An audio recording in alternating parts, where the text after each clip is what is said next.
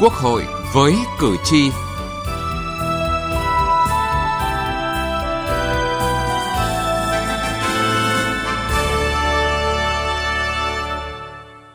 Thưa quý vị và các bạn, đột phá về thể chế để kiến tạo phát triển là một trong ba đột phá chiến lược được xác định trong nghị quyết Đại hội Đảng toàn quốc lần thứ 13. Yêu cầu đó đặt ra trọng trách như thế nào đối với Quốc hội trong một nhiệm kỳ mới trong vai trò là cơ quan có quyền lập hiến, lập pháp – Chương trình Quốc hội với cử tri hôm nay, chúng tôi đề cập nội dung này.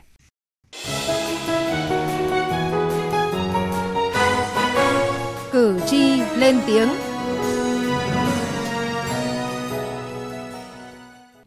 Thưa quý vị và các bạn, văn bản luật vừa ban hành đã phải sửa vì thiếu tính khả thi. Hệ thống văn bản luật thiếu đồng bộ, thiếu thống nhất, trồng chéo, mâu thuẫn, văn bản hướng dẫn chậm hoặc trái với văn bản luật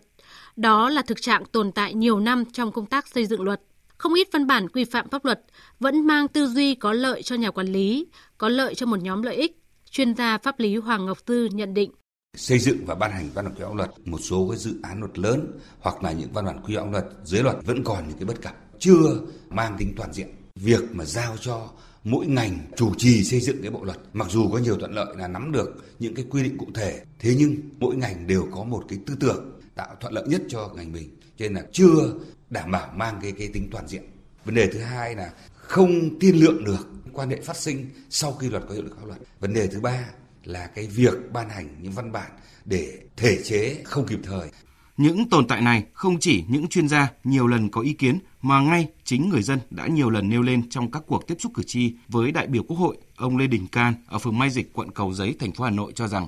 để khắc phục được tình trạng luật chậm đi vào cuộc sống, trách nhiệm của Quốc hội, các đại biểu Quốc hội rất quan trọng, đặc biệt là trách nhiệm gắn bó với cử tri, với cơ sở để nắm bắt đúng những yêu cầu của thực tiễn cuộc sống. Các cái vị đại biểu là phải gắn bó với cái cơ sở để mà phát hiện đề xuất với Quốc hội chứ không thể ngồi ở bên trên hoặc là theo cái cách là là là trong máy lạnh mà làm pháp luật được. Nó không gắn với thực tiễn thì rõ ràng nó không có hiệu quả và nó không vào đi cuộc sống với người dân. Cùng chung suy nghĩ này, ông Võ Hồng Khanh ở phường Dịch Vọng Hậu, quận Cầu Giấy, thành phố Hà Nội nêu ý kiến. Từng thành viên Quốc hội ấy, phát huy cái vai trò trách nhiệm chuyên sâu của mình đóng góp vào cái dự thảo đó một cách chất lượng. Và mặt khác nữa là gì? Là anh phải nắm được thực tế tình hình của đất nước, thực tế cái nguyện vọng và đời sống của quần chúng nhân dân để từ đó anh phản ánh vào trong các văn bản luật. Ở góc nhìn chuyên gia, luật sư Nguyễn Thị Mai, đoàn luật sư thành phố Hà Nội cho rằng một số dự án luật vẫn còn nhiều ý kiến khác nhau nhưng chưa được xem xét, giải trình, phân tích và phản biện một cách kỹ lưỡng. Số lượng văn bản rất là nhiều, nhưng mà cái nguồn lực để tổ chức triển khai thực hiện chưa đáp ứng được yêu cầu đặt ra, nhất là về thời gian và về chất lượng và các bộ ban ngành công việc rất là nhiều cho nên là cái sự phối hợp đối với cơ quan chủ trì soạn thảo thì nó cũng có cái mức độ nhất định cái thời gian để à, lấy ý kiến rất là gấp gáp thế cho nên là những cơ quan phối hợp cũng không đủ cái thời gian để nghiên cứu thật kỹ để có ý kiến à, đóng góp nó thật sự thiết thực và có chất lượng. Còn theo luật sư Nguyễn Văn Hậu, Phó Chủ tịch Hội Luật gia Thành phố Hồ Chí Minh thì chất lượng thẩm tra các dự án luật của Quốc hội, các cơ quan của Quốc hội cần nâng lên. Tôi nghĩ rằng các cái dự án luật á, khi đưa vào thẩm tra thì cũng phải làm chặt chẽ ngay từ đầu. Và chúng ta phải giải trình tại sao cần thiết phải nên đưa vào cái luật này. Nếu chúng ta thấy có nhiều ý kiến khác nhau trong cái việc mà thẩm tra này chúng ta phải dừng lại. Chừng nào nó thật chín mùi thì chúng ta mới đưa vào cái chương trình làm luật cái năm đó. Không ít các văn bản luật mang tính hiệu triệu, thiếu khách quan, thiếu ràng buộc trách nhiệm. Vẫn còn văn bản luật tính lợi nhiều hơn cho công tác quản lý mà thiếu xem xét đến thực tiễn và lợi ích chung đã có những văn bản luật phải sửa đổi bổ sung mặc dù mới được ban hành. Tình trạng trồng chéo, thiếu thống nhất, thậm chí mâu thuẫn giữa các văn bản luật vẫn kéo dài nhiều năm nay. Trong quá trình kiến tạo phát triển đất nước, những tồn tại này trong công tác xây dựng luật cần được nhìn nhận nghiêm túc hơn. Từ nghị trường đến cuộc sống. Thưa quý vị và các bạn, Quá trình xây dựng nhà nước kiến tạo và phát triển chính là việc xác định mức độ và cách thức mà nhà nước can thiệp vào đời sống kinh tế xã hội.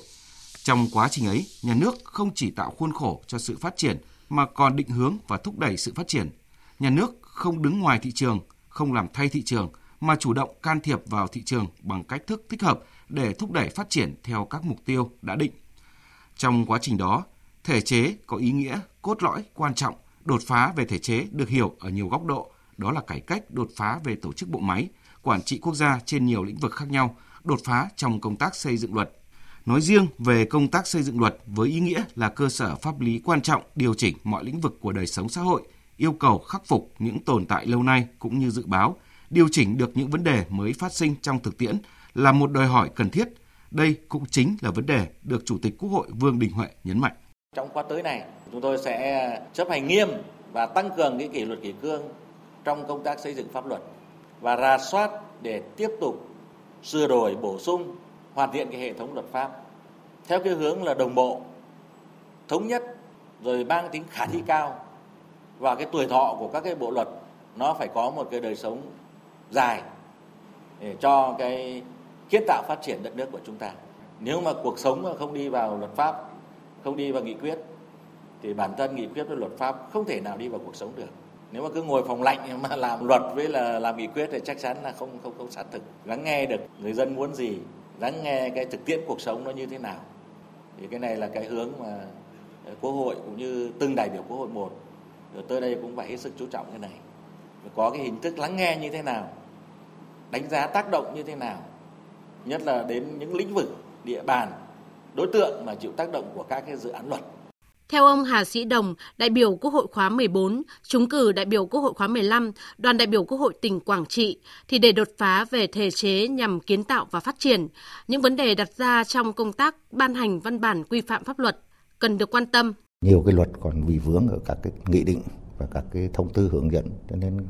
các địa phương trong thực hiện cái nhiệm vụ triển khai nó cũng đang còn bị vướng mắc, có lúc đang còn lúng túng, phải hỏi đến bộ này đến ngành khác của trung ương cho nên nó cũng ảnh hưởng một phần không nhỏ đến ờ, thực hiện cái ờ, kế hoạch hàng năm của các địa phương. Trong cái nhiệm kỳ mới thì chúng tôi rất mong cải cách nó mạnh mẽ hơn, ra soát lại hệ thống văn bản quy phạm pháp luật, không nợ đồng cái văn bản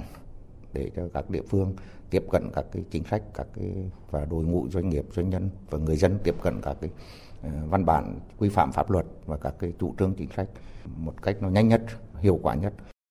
Còn theo ông Hoàng Văn Cường, đại biểu Quốc hội khóa 14, trúng cử đại biểu Quốc hội khóa 15, đoàn đại biểu Quốc hội thành phố Hà Nội có những vấn đề sau cần lưu tâm để công tác lập pháp thực sự có ý nghĩa cho kiến tạo và phát triển. Yêu cầu trên ấy, nó đòi hỏi công tác luật pháp phải thay đổi và từng các đại biểu Quốc hội là người phải tham gia ý kiến vào trong quá trình xây dựng luật pháp đó phải thay đổi về cái phương thức hành động. Trước hết ấy, là chúng ta phải xem là những các cái quy định của luật pháp đưa ra đấy nó có mang tính chất tạo những điều kiện phát triển hay lại đi theo một lưỡi mòn là tạo ra những các cái ràng buộc rào cản.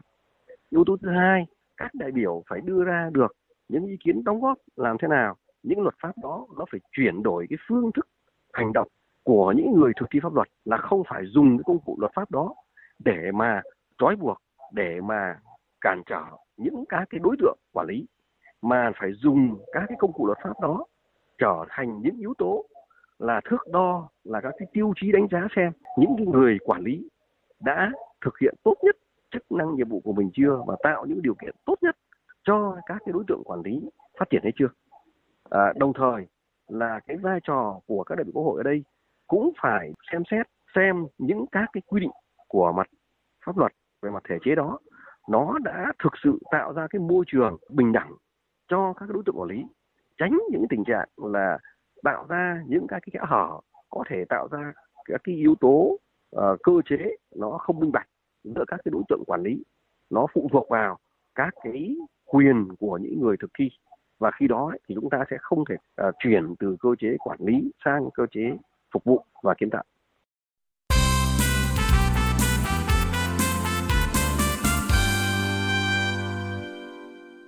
Thưa quý vị và các bạn, theo các chuyên gia, Kiến tạo phát triển với thể chế là hai vấn đề vừa là nguyên nhân, vừa là kết quả, nên đột phá về thể chế, giải quyết bất cập về thể chế là tác nhân quan trọng thúc đẩy phát triển. Đột phá về thể chế là yêu cầu có tính tất yếu trong bối cảnh hiện nay. Theo Phó Giáo sư Tiến sĩ Hoàng Ngọc Giao, trong đột phá về thể chế, yêu cầu đầu tiên là phải có đột phá xây dựng luật, trên cơ sở đánh giá thực tại khách quan, làm luật chuyên nghiệp, xuất phát từ chính sách, chính sách phải giải quyết được vấn đề thực tiễn đang mong đợi. Trong đòi hỏi như vậy, vai trò của Quốc hội rất lớn. Quốc hội phải duyệt trước về chính sách tôi chấp nhận cho anh một hai ba bốn năm chính sách này khi chính phủ làm các bộ làm thì phải thể hiện nó ra các điều luật những điều luật đó nó có bám theo bốn năm cái chính sách mà tôi đã duyệt không lúc đưa sang quốc hội là tôi chỉ chiếu bốn năm cái chính sách đó thôi ừ. tôi thấy các cái điều khoản đó đó vênh với những chính sách là tôi gặp tôi thấy những nhiều điều khoản nó không có thể hiện chính sách ở đây tôi gặp đấy mới gọi là thẩm tra thẩm định chính uh, luật. Tương tự như vậy đối với các văn bản dưới luật. Cái, cái quy trình làm luật nó phải minh bạch nó phải rõ ràng và nó phải khoa học. Cái vấn đề chính sách và luật nó gắn chặt với nhau. Quốc hội cũng phải thẩm tra và thông qua dự án luật theo cái hướng dự án luật này giải quyết được những vấn đề gì bất cập trong đời sống xã hội. Tức là bước đầu tiên khi mà đưa ra cái nội dung của chính sách thì quốc hội phải đặt vấn đề. Anh giải quyết được vấn đề gì với những chính sách này? Để các chính sách phù hợp với thực tiễn quốc hội cần lưu tâm những nguồn thông tin từ chuyên gia từ cử tri và nhân dân lấy đó là cơ sở quan trọng để kiểm tra chéo với những vấn đề chính phủ, bộ ngành đề xuất đưa ra khi soạn thảo điều luật có thực sự cần thiết và phù hợp với yêu cầu của thực tiễn và đòi hỏi của cử tri và nhân dân hay không. Ở góc độ kinh tế, ông Phan Đức Hiếu, Phó Viện trưởng Viện Nghiên cứu Quản lý Kinh tế Trung ương, người trúng cử đại biểu Quốc hội khóa 15 nhận định, trước sự phát triển của trí tuệ nhân tạo, sự phát triển của khoa học công nghệ, sự thay đổi của phương thức kinh doanh, công tác xây dựng luật phải đổi mới theo hướng tạo cơ chế thúc đẩy cho kinh tế thị trường phát triển. Và đây là thách thức đối với Quốc hội, đại biểu Quốc hội khóa 15. Quốc hội vẫn đang làm mà tại sao Quốc hội sắp tới lại là thách thức hơn bởi vì hai thứ. Thứ nhất là cái cái dư địa để cải cách khi chúng ta đã đạt được một cái chất lượng nhất định, tức là từ một cái chất lượng rất thấp lên một cái chất lượng nhất định thì công việc có thể nó dễ dàng hơn. Nhưng khi chúng ta nâng cấp thêm một bước thể chế từ cái mức độ khá lên cái mức độ tốt hoặc mức độ tốt nhất, thì cái cái yêu cầu cải cách lúc này nó trở nên khó khăn hơn rất nhiều. Trước đây chúng ta có thể dễ dàng tranh luận với nhau về việc bỏ đi một cái giấy phép đánh máy chữ. Nhưng bây giờ nó không còn những cái cái cái cái cái dễ dàng, thống nhất như vậy. Đến những cái giấy phép hiện nay, ít nhất nó đã qua 10 20 năm sàng lọc những cái quy định. Thì cái việc tiếp tục bãi bỏ cái này, cải cách cái kia nó trở lên một cách khó khăn hơn rất nhiều cái thứ hai là đôi khi những cái vấn đề nó không còn đơn thuần nằm trong phạm vi của một ngành một lĩnh vực hoặc một quốc gia mà nó bị tác động bởi rất nhiều các cái quốc gia khác nhau và như vậy cái tính phức tạp này cái hàm lượng kiến thức mà để đòi hỏi để giải quyết một vấn đề hiện nay nó rất lớn. Ở một góc nhìn khác, luật sư Nguyễn Tiến Lập, trọng tài viên Trung tâm Trọng tài Quốc tế Việt Nam cho rằng để xây dựng nhà nước pháp quyền ấy, thì tôi nghĩ rằng là có một việc quan trọng, hệ trọng nhất, đó chính là phải thiết lập xây dựng được một cái thiết chế gọi là cái hội đồng bảo vệ hiến pháp trực thuộc quốc hội. Bảo vệ hiến pháp là phải có một cái cơ chế, mà cái cơ chế này phải do luật định. Thế còn các cái uh, nhiệm vụ khác đấy để hướng tới là vừa bảo đảm được cái tính pháp quyền nhưng vừa củng cố được cái năng lực kiến tạo và phát triển đấy thì có nhiệm vụ mà quốc hội cần quan tâm thứ nhất là giám sát được cái hoạt động quy hoạch của quốc gia trong đó có quy hoạch phát triển giám sát chặt chẽ được các cái hoạt động liên quan đến ngân sách, giám sát được các cái dự án kinh tế lớn và các cái vấn đề lớn mang tính chính trị, kinh tế xã hội. Quốc hội cần phải bảo đảm cái nguyên tắc là tối đa cái việc luật hóa các cái chính sách lớn của nhà nước. Ví dụ như là những vấn đề là bảo vệ dữ liệu cá nhân trong cái thời đại kinh tế số này đấy, rồi thì công nghệ 4.0 ấy, thì cái đó là cần phải luật hóa thành một cái luật. Hay là những cái vấn đề mà liên quan đến ờ, đất đai chẳng hạn như vấn đề lấn biển cho các cái dự án kinh tế chẳng hạn ấy, thì những đấy là những cái vấn đề tôi nghĩ rằng là là cũng cần luật hóa thay vì cái nghị định Đột phá thể chế, trong đó yêu cầu quan trọng là đột phá trong công tác xây dựng luật nhằm kiến tạo phát triển, đòi hỏi những nhà lập pháp cũng phải có những hiểu biết, những tư duy phù hợp bên cạnh những đổi mới mạnh mẽ về quy trình xây dựng luật để có một hệ thống pháp luật có ý nghĩa trực tiếp, tạo cơ chế thúc đẩy, phát triển các quan hệ trong mọi lĩnh vực của xã hội. Quý vị và các bạn thân mến, đến đây thời lượng chương trình Quốc hội với cử tri đã hết. Chương trình do biên tập viên Vân Hồng biên soạn và thực hiện. Cảm ơn quý vị và các bạn đã quan tâm theo dõi.